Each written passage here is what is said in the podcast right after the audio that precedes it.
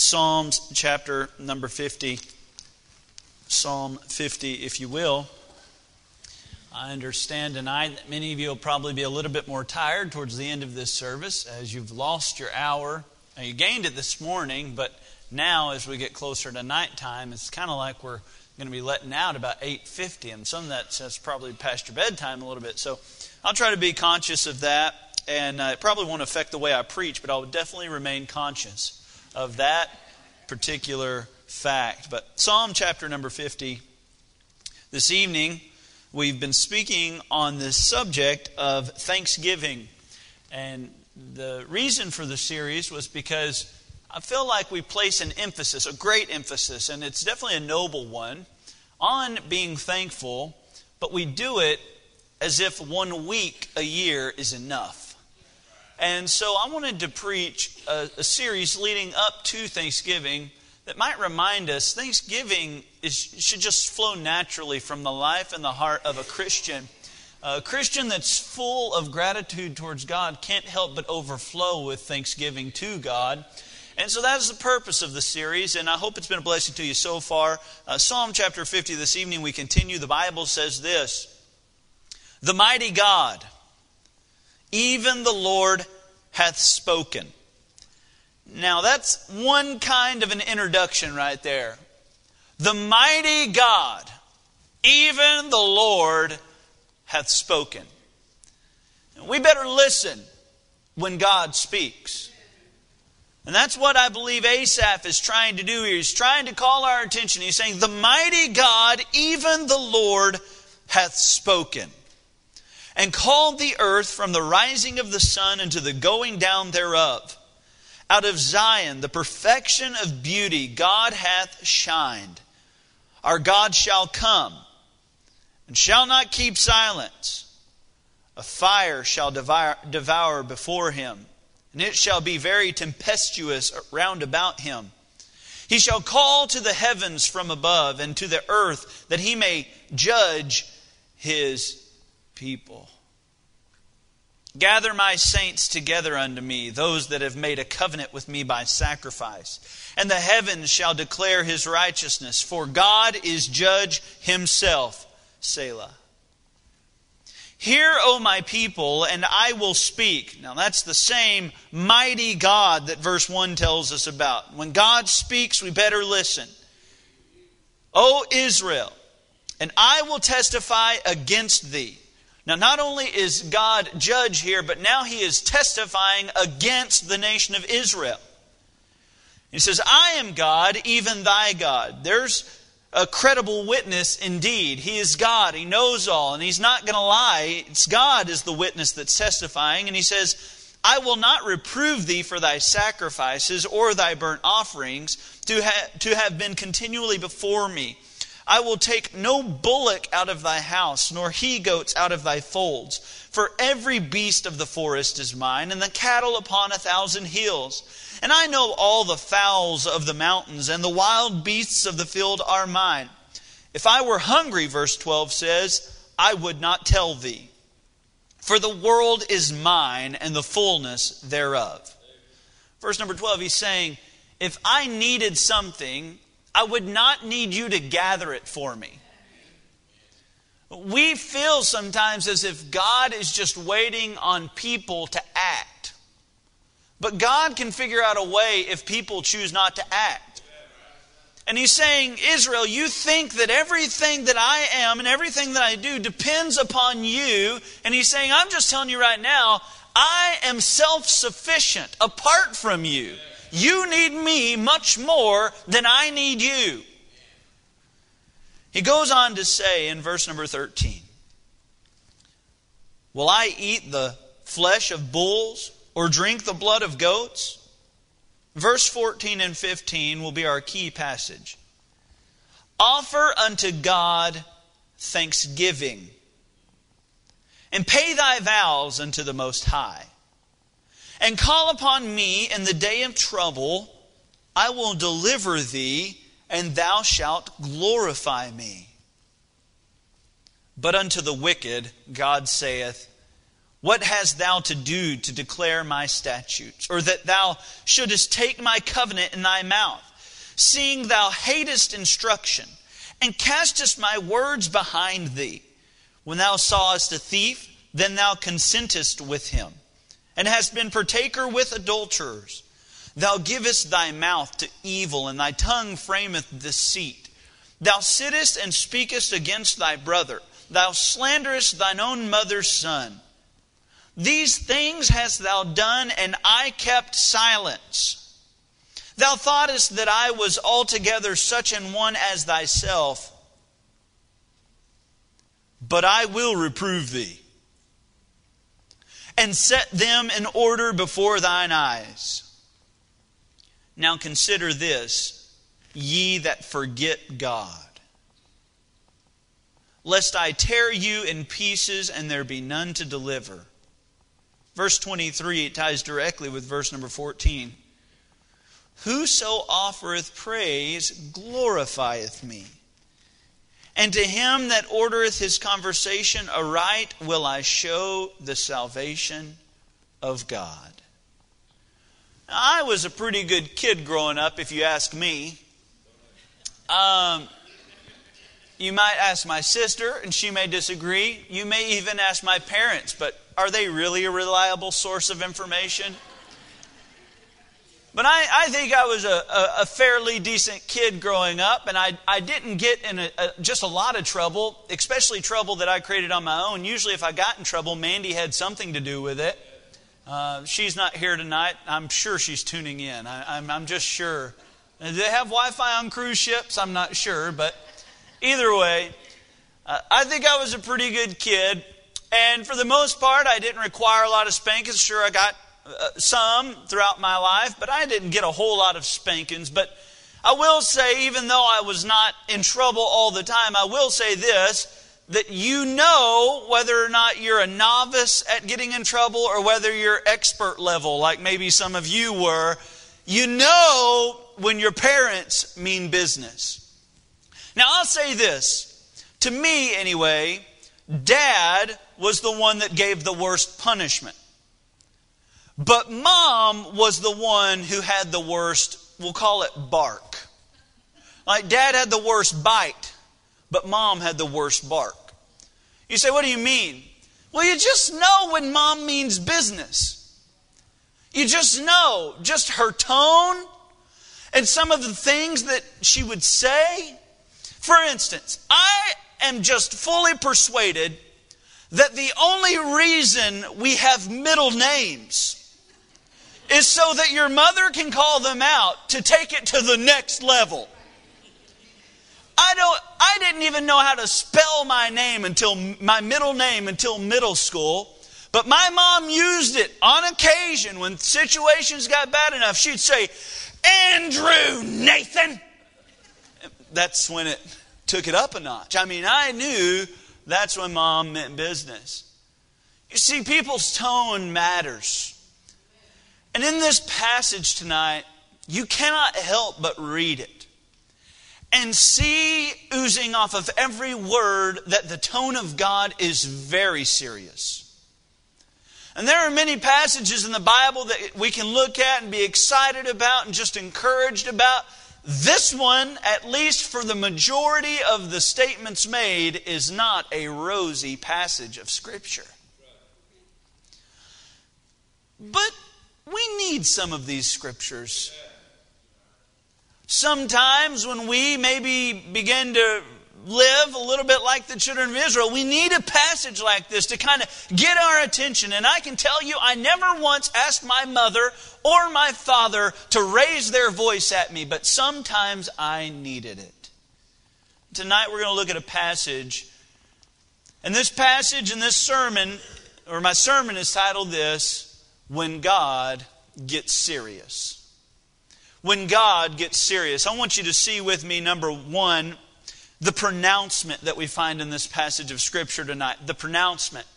Verse number one, it starts off right away. The Bible says, The mighty God, even the Lord, hath spoken, and called the earth from the rising of the sun unto the going down thereof. This is a psalm of Asaph, and quite early on, he introduces us to the person who was speaking. The person here is the mighty God, even the Lord. There's, first of all, the pronouncement of the judge.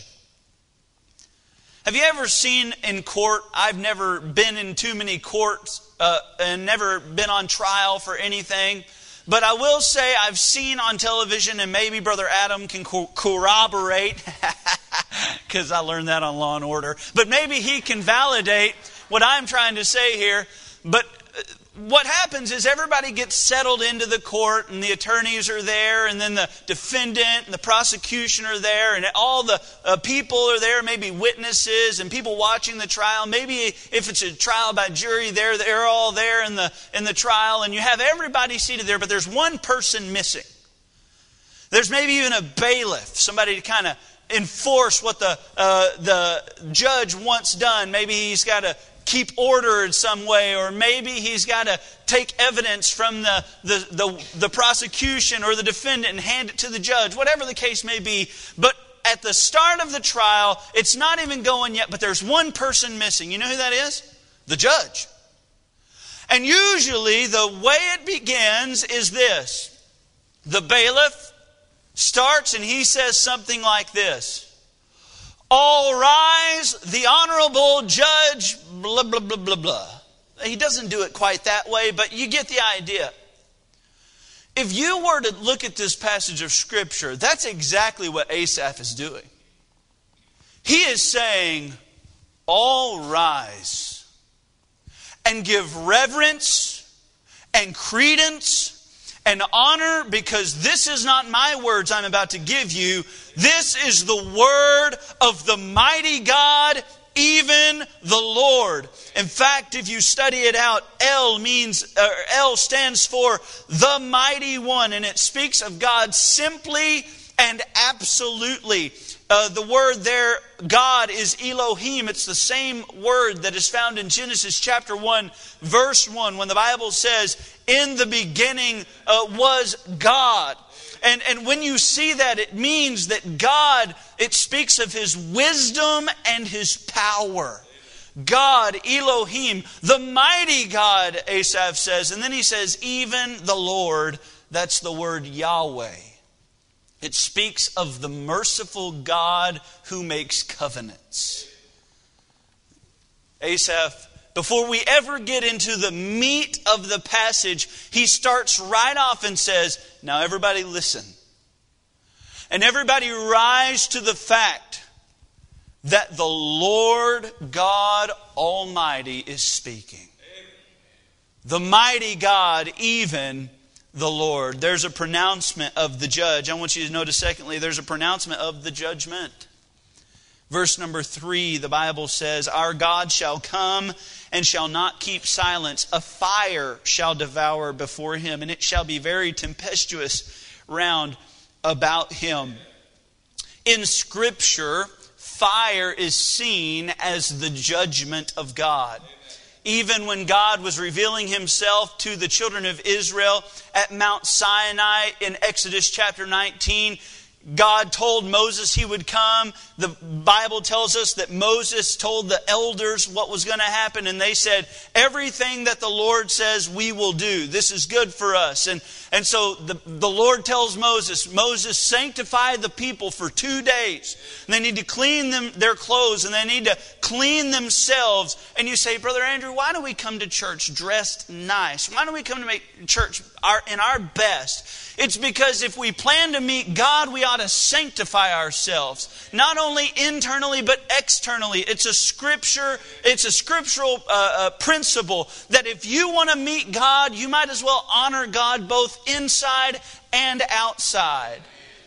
And here we find the, the fire because on the third day the Lord descends upon Mount Sinai and smoke billows around the mountain as God's presence and his judgment comes to the mountain.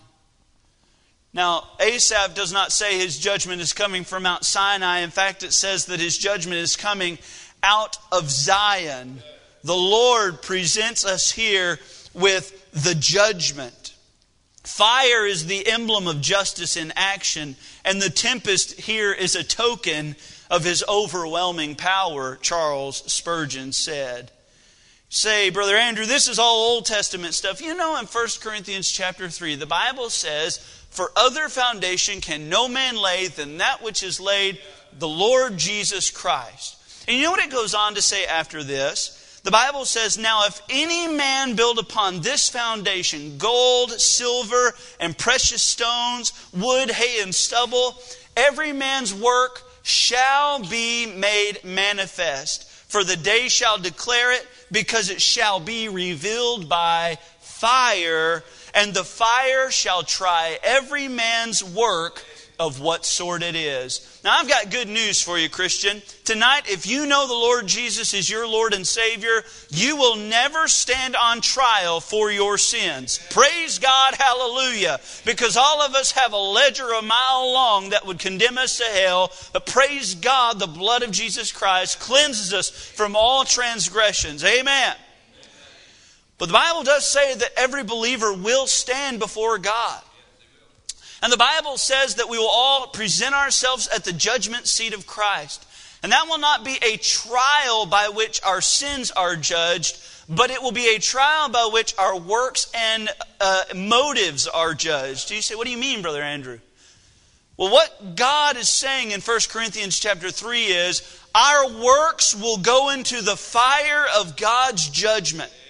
And his judgment will prove whether what we did here on earth brought him glory and had eternal significance and was for the purpose of furthering the gospel of the kingdom of our Lord Jesus Christ. And that's gold and precious stones and silver. Things that mattered for the cause of the kingdom. That's gold, silver, and precious stones. But did you know there's another category, a category of people who will not spend their time as a good steward? A person who doesn't focus on eternal things, but on material things and temporary things. And, and you know Christians can do that. And the Bible says that those works will be thrown into the very same fire that the precious stones and the gold and the silver were thrown into. But the result will be different because that which matters for eternity will come out as uh, uh, purified and bringing glory to God. But what's wood, hay, and stubble, you know what happens to that in the fire? Burns up. What's done for eternity lasts for eternity. What's done in the temporary lasts for the temporary. The fire represents God's judgment, so we see God as the judge, and we see God's judgment.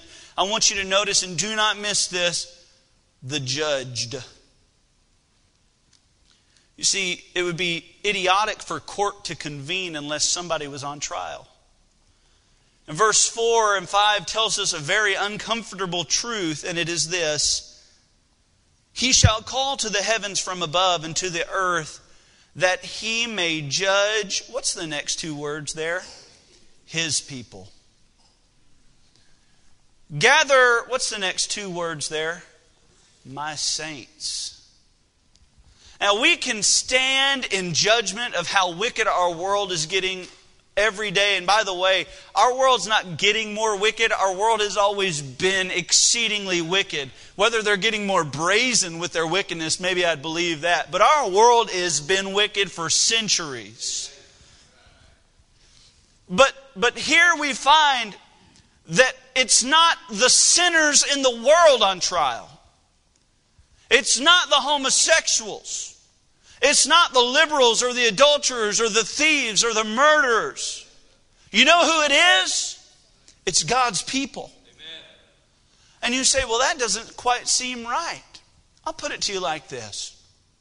I've had the privilege to be the youth pastor of this church for now on 27 years. I can't remember exactly how long. I've been married 34 years, but uh, I, am not exactly sure how long. But I'll say this my expectations for our church kids is higher than our bus kids. And you say, Brother Andrew, what do you mean? I'm not saying that I'm dismissing them, but what I'm saying is our church kids need to behave in church. Our church kids don't need to be passing notes. Our church kids don't need to be, uh, unless it's like, boy, that was a good point by Brother Andrew. Boy, look, look at that. They don't need to be texting in church. They don't need to be checking tweets or I Instagramming in church, which would be a weird place, like, hey, chilled. Uh, but it would just be an odd thing. But our church kids, I have higher expectations for the way that they behave in church than I do a bus kid. And I would say that most of you would be in agreement. I will also ask of you that the next time you see a bus kid maybe dozing off to sleep or you see them scribbling, as long as it's not on the furniture, give them a little grace. Because they don't, they've not been trained. Look at Ben and Caitlin this evening. Do you think every bus kid had the privilege of sitting in church on a Sunday evening coming to listen to me? You think yeah, I'm sure they're loving it, right? Dairy Queen's not on their mind at all. But, but you see them. This, this Caitlin's five. Ben, you seven? You six? You, you look old though. You six. Listen to me. That's exactly where I was when I was their age. That's where a lot of these kids were when they were their age. So that's why I have a higher expectation that you guys would be mature enough to take notes in church. That's why I would have a higher expectation that you're actually getting more of sermons than maybe the bus kid that has never come to church before on any consistent basis. And by the way, they're not learning how to behave at the public school because that's more chaotic than any place in their life. You say, Brother Andrew, I can't believe you'd have higher expectations. I do, though. I think most of us would. And in the same way, you know what God expects from sinners? Sinning. You know what God expects from the world? To be worldly. And that's why judgment starts at the house of God. It's because his expectations for his children are higher than his expectations for the world. This isn't just a passage that belongs on the uh, responsibility or on the ledger of Israel. You look in 1 Peter uh, chapter number, uh, let me see, 1 Peter chapter number 4, the Bible says, For the time has come that judgment must begin at the house of God. And if it first begin at us, what shall be the end of them that obey not the gospel of God? Judgment starts with God's children because God's expectations for his children are higher. The pronouncement is that there is a judge. And there is a judgment being passed, and that judgment is being passed upon God's children. I want you to notice, secondly, with me this evening, the problem. What was, what was being judged? What was the issue? We know that there was a judge, and we know that there was a judgment being passed, and we know who was receiving this judgment. But what was the problem in God's eyes? Notice with me first, the first problem was a force obligation. Verse number 8, you'll see this. The Bible says, I will not reprove thee for thy sacrifices or thy burnt offerings, to have been continually before me. I will take no bullock out of thy house, nor he goats out of thy folds, for every beast of the forest is mine, and the cattle upon a thousand hills. I know all the fowls of the mountains and the wild beasts of the field are mine. If I were hungry, I would not tell thee, for the world is mine and the fullness thereof. What God is referencing here is the fact that Israel, regardless of their spiritual state, continued to remain faithful with their sacrifices. And you say, well, that's a good thing. No, that's not a good thing. Because at this point in their history, their sacrifices meant nothing to them. It was literally just a day on their calendar. It was event ecumenicalism. It's oh well well we got to go to this feast and oh we got to we got to go sacrifice this today. We can do whatever we want uh, uh every other day of the week, but we, we've got to go make our obligation today. They had turned what God meant for honor into just a simple obligation. What a shame that is. We find here that they had just became forced in doing what they were supposed to do instead of realizing the value in what God had commanded them to do. The same issue occurred in Isaiah chapter 1, and God's reprimand of them was this To what purpose is the multitude of your sacrifices unto me. You say, but God, you commanded it. That's why God is not reproving them for the sacrifices. He's reproving them for the spirit that was behind the sacrifices. Listen to me, churchgoer. Just because you come on Sunday morning, Sunday evening, Wednesday night does not mean you're right with God. Sometimes we just do it because it's what we've always done. Sometimes we just do it because it maybe helps us feel a little bit better about ourselves. Maybe it's where we receive the most fellowship and the most encouragement from other people in our life. Maybe this is where all of our friends are, as is my case. It'd be very easy just to come to church to shake my friends' hands. But I'm telling you this that we ought to come to church for a better reason and a deeper reason than just to see people. We ought to come to church to stand and meet with God. We ought not come to church because it's forced, we're forced to do it. God doesn't need our things. What could God ask of us? What need does God have of our material sacrifices? Uh, one Bible commentator said it like this All sacrifices are God's before they are offered and do not become any more God's after they have been offered. He neither needs nor can partake of material sustenance, but men's hearts are not his without their glad surrender.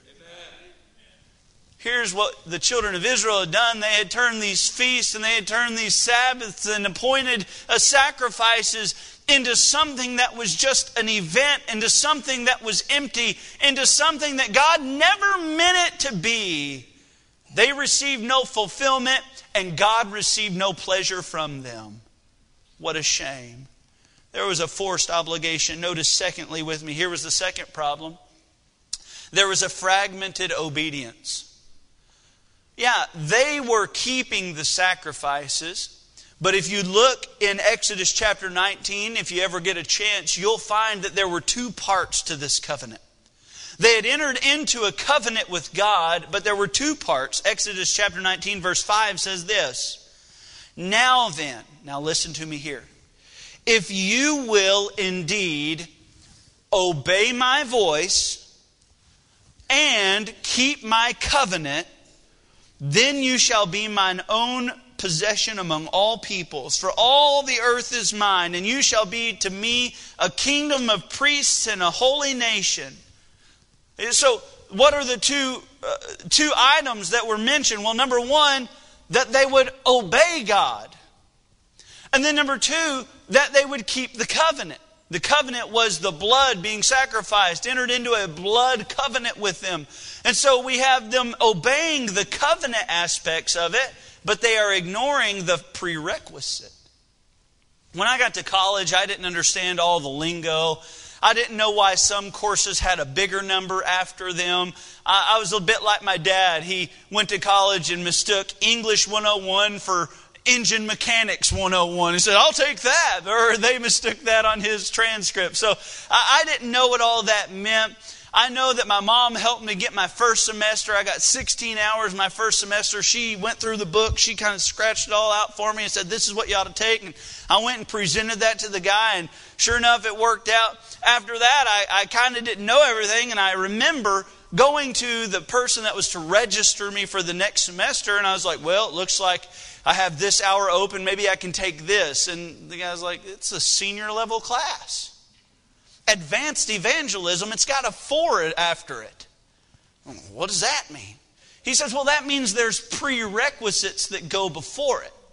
You build up to that class. You, you, you got to take this so you can gain the knowledge to get to this, and then you grow slowly but surely. And after you've taken the prerequisites, you're then qualified to take the advanced class. And, and what this is, is this is Israel ignoring the prerequisite. You cannot enjoy the benefits of the covenant unless you're willing to embark in obedience to God. You can't have one and enjoy both. That's what God is saying. You've, you've got a fragmented obedience. You think that you're my people. You think that you're following me in obedience because you keep these dates, but your walk is not matching your talk.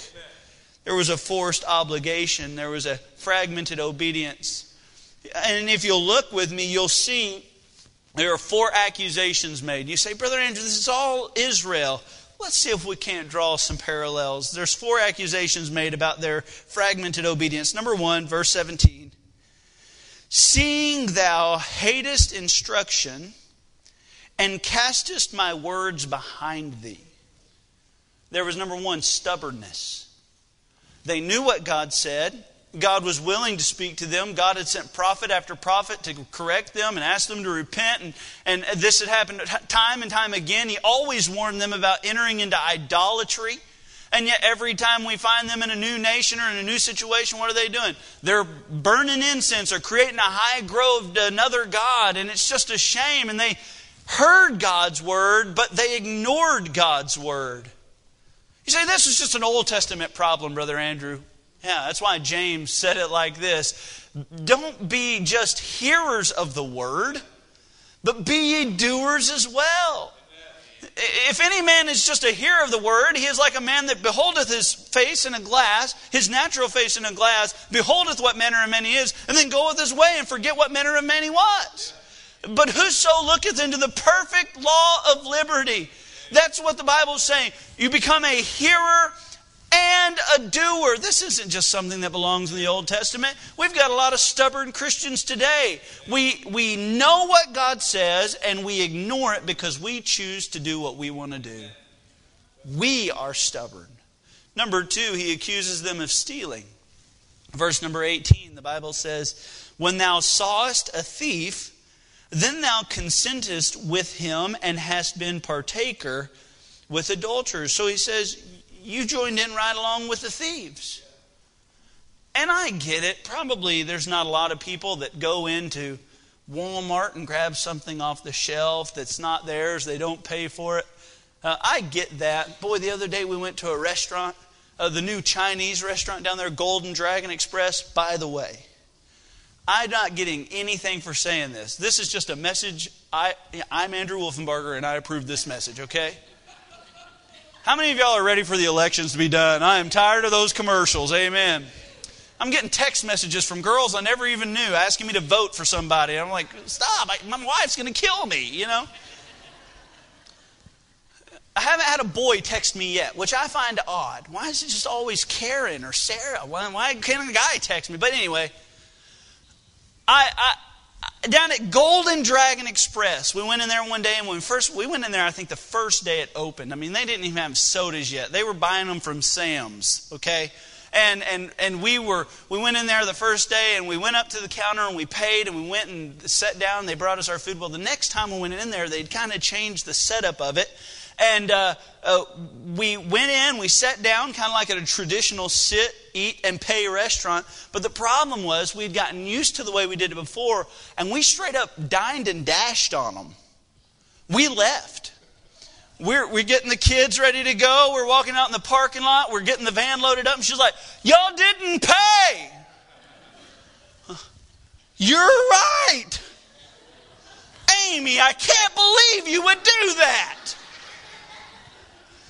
Man, I tell you what, we went back in there and we, we felt terrible about it. She's like, Oh, I know y'all. Y'all are okay. I mean, it's no problem. We paid for our meal.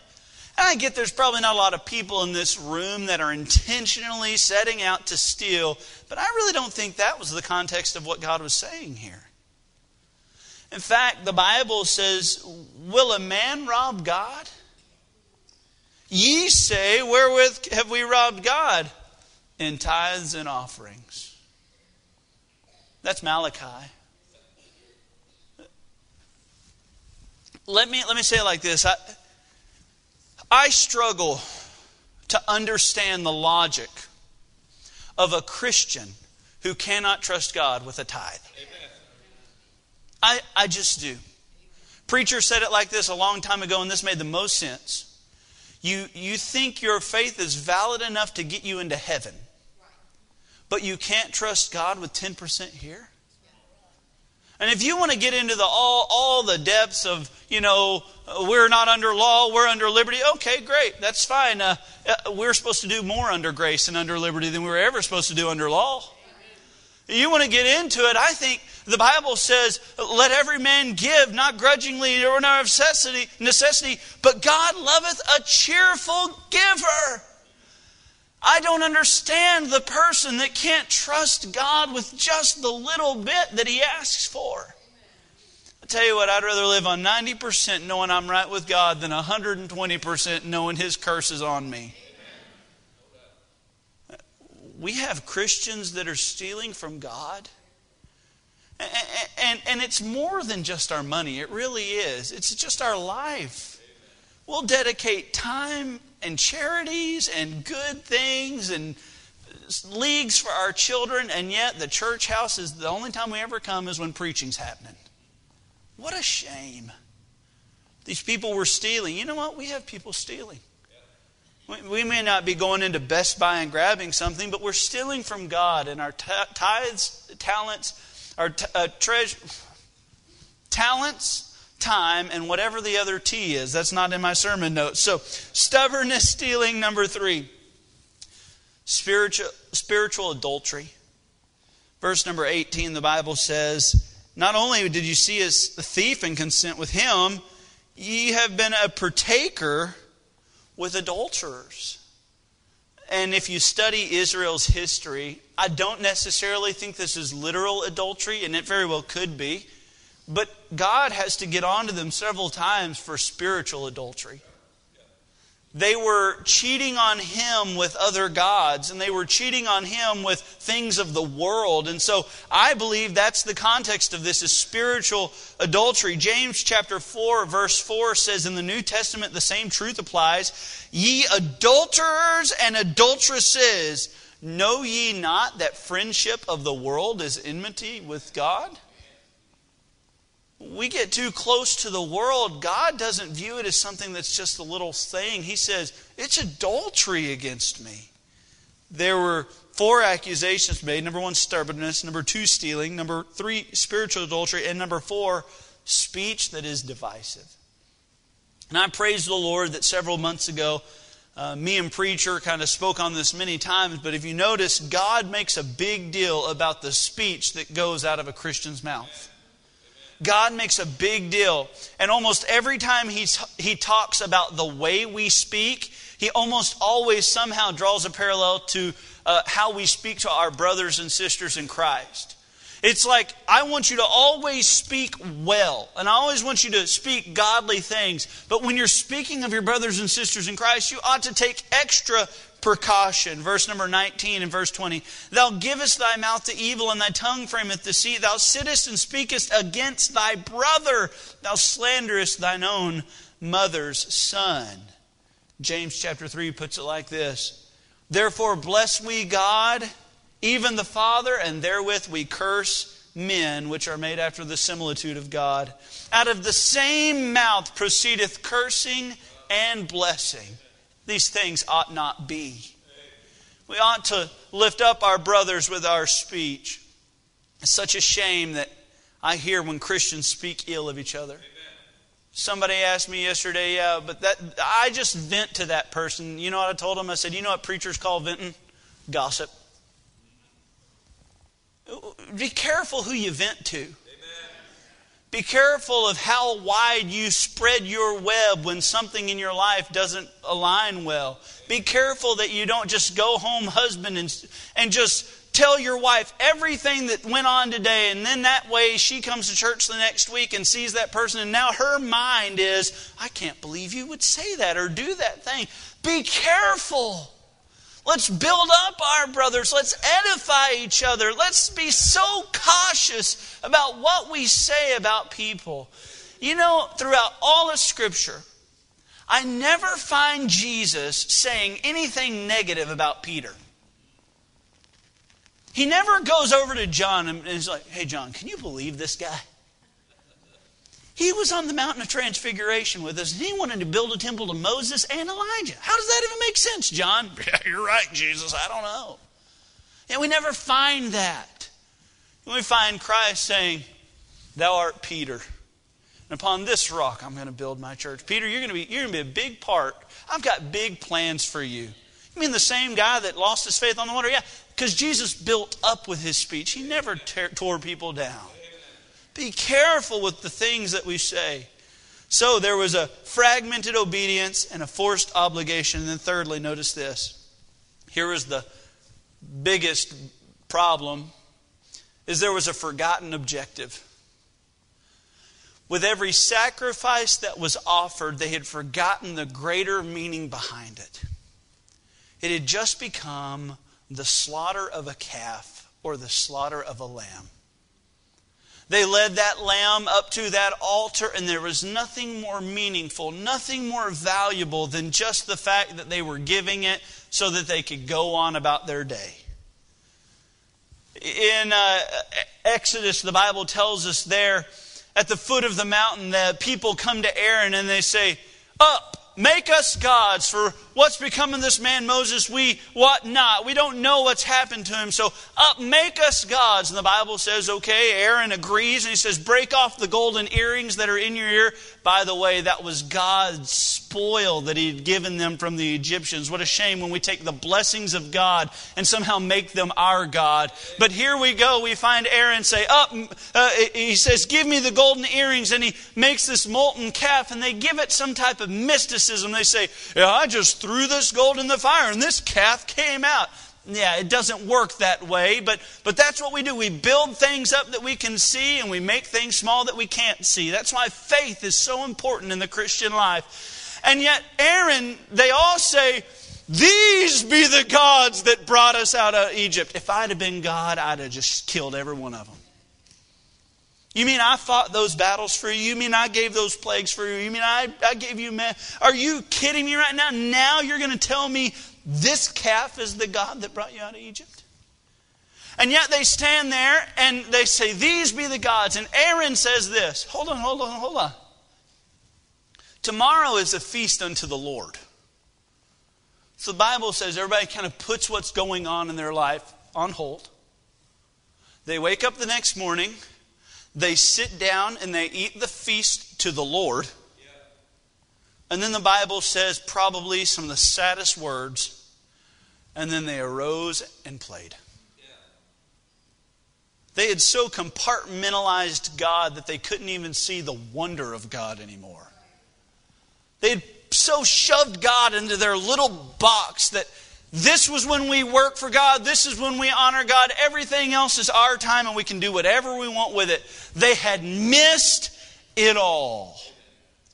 Friend, you know how many Christians go to church every Sunday morning and that is their God time and the rest is their time?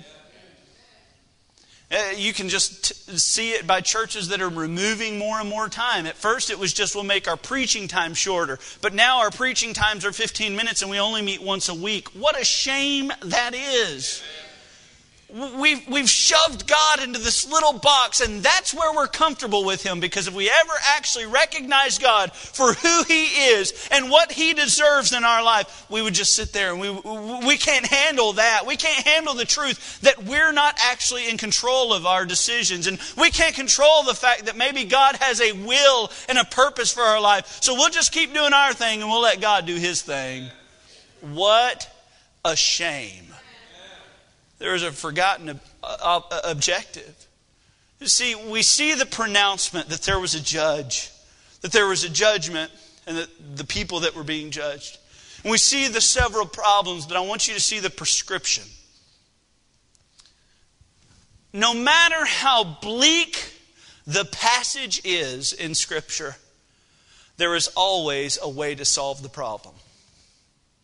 You see, there are no unfixable situations with God.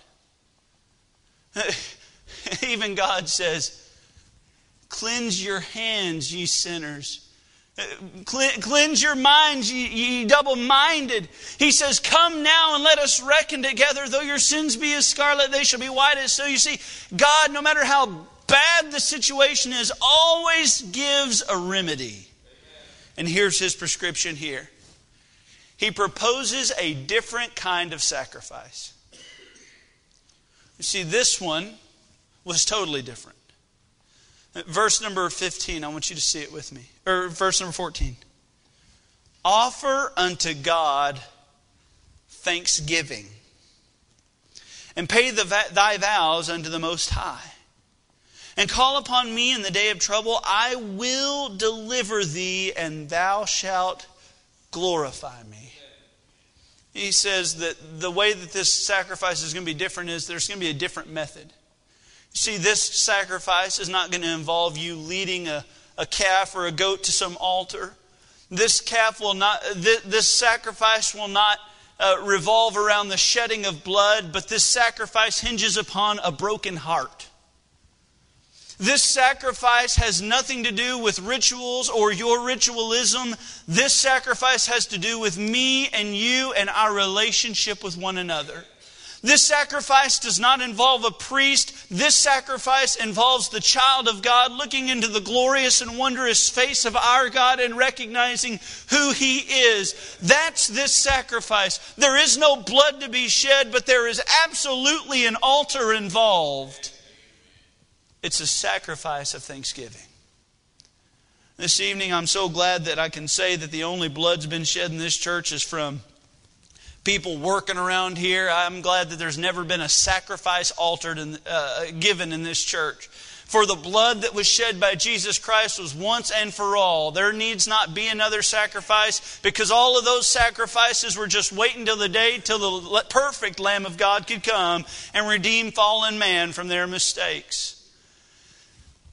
I'm so glad we don't have an altar. I'm so glad we don't deal with fire. Uh, we can't even get our fire panel to work, by the way. So uh, uh, I'm glad we don't have to do that. Our Burleson police or our Burleson fire code guy probably wouldn't appreciate that very much anyway. But I'm here to tell you that uh, this sacrifice that is being mentioned here is no less important than those that were offered.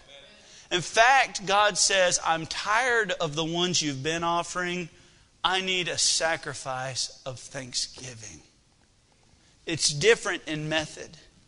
The Bible says it like this in Psalm 51 The sacrifices of God are a broken spirit. A broken and contrite heart, O God, thou wilt not despise. You see, the problem with all these previous sacrifices was there was no heart in it at all.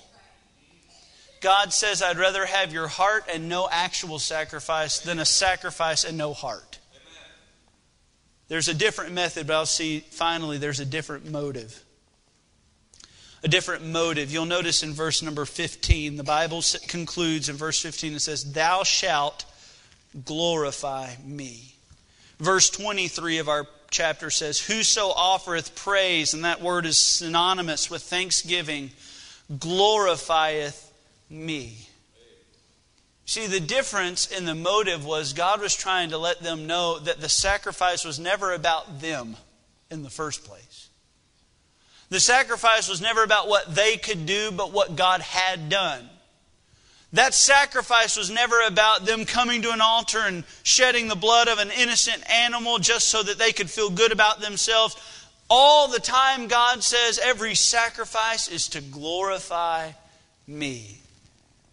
Glorify here means thanksgiving that glorifies God, it's to honor Him.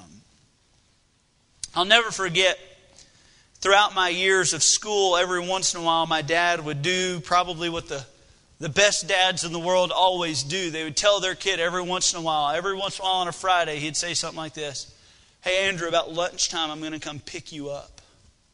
And we're going to go out to the deer lease and we're going to go hunting. And man, I got so excited.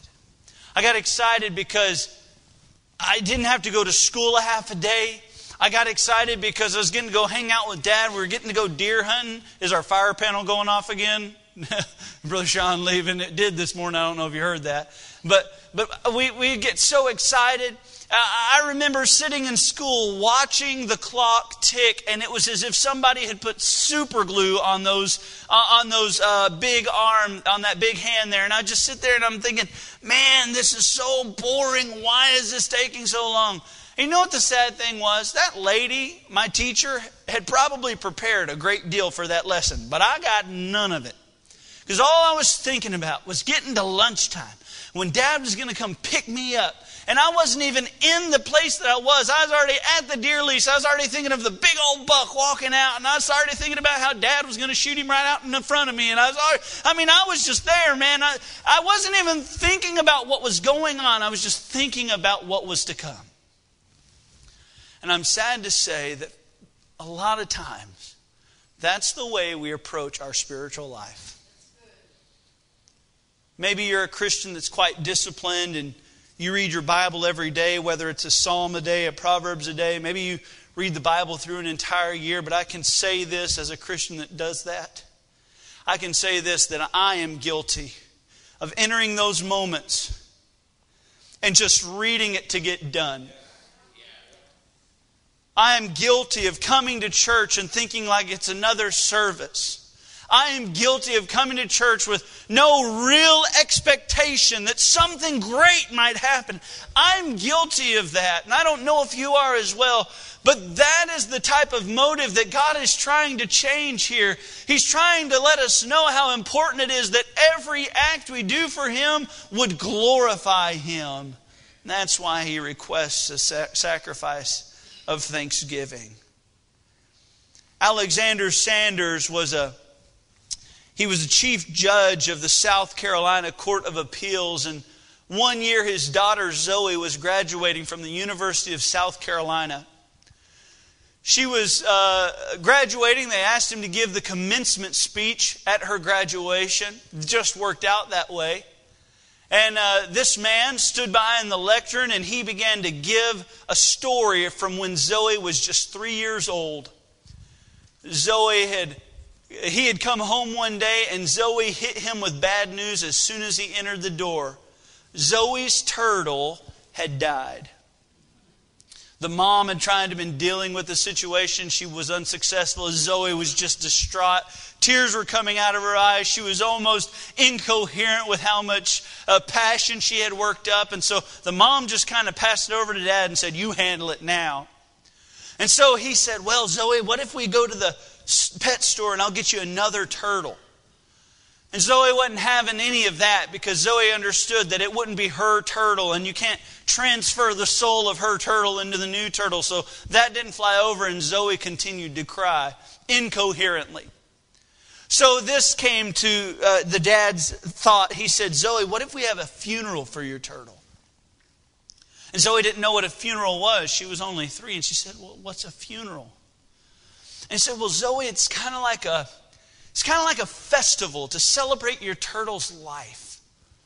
And uh, Zoe didn't know what a festival was either. Have you ever tried speaking to your kid and you keep using words that are way bigger than what they understand, but you don't know how to simplify those terms? Brother Adam, are you apparently guilty of that? Miss Mary said, Yeah, Adam, don't worry, me too. I am too.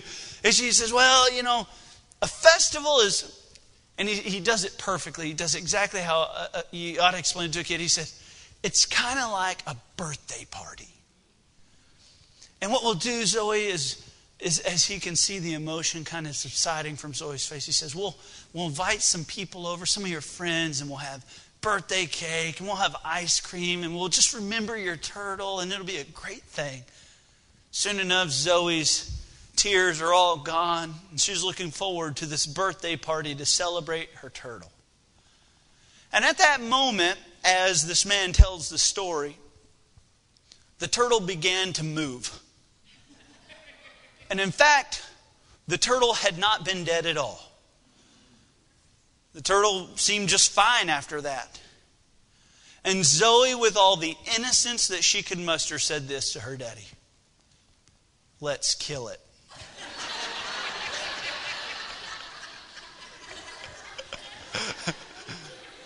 I thought that was, I mean, it has nothing to do with the sermon, but I thought that was a great story. Yeah, it does have something to do with the sermon. You see, when we come to church, when we live our Christian life, we are celebrating the death of the precious Lamb of God. And every day our life ought to be lived with such gratitude and such thanksgiving that everything we do is to point honor and to glorify our God because He's done so much for us. I just got a feeling every once in a while we probably fall prey like we fall victim like Israel did, that it just becomes normal. It just becomes monotonous. There's nothing great about it anymore. But I'm telling you, when God's involved in it, it's always great. May we look at our life and anything that comes in the way of our celebration of God, let's kill it. Let's get rid of it because our honoring God and offering a, thanks, a sacrifice of thanksgiving is what God desires most from us.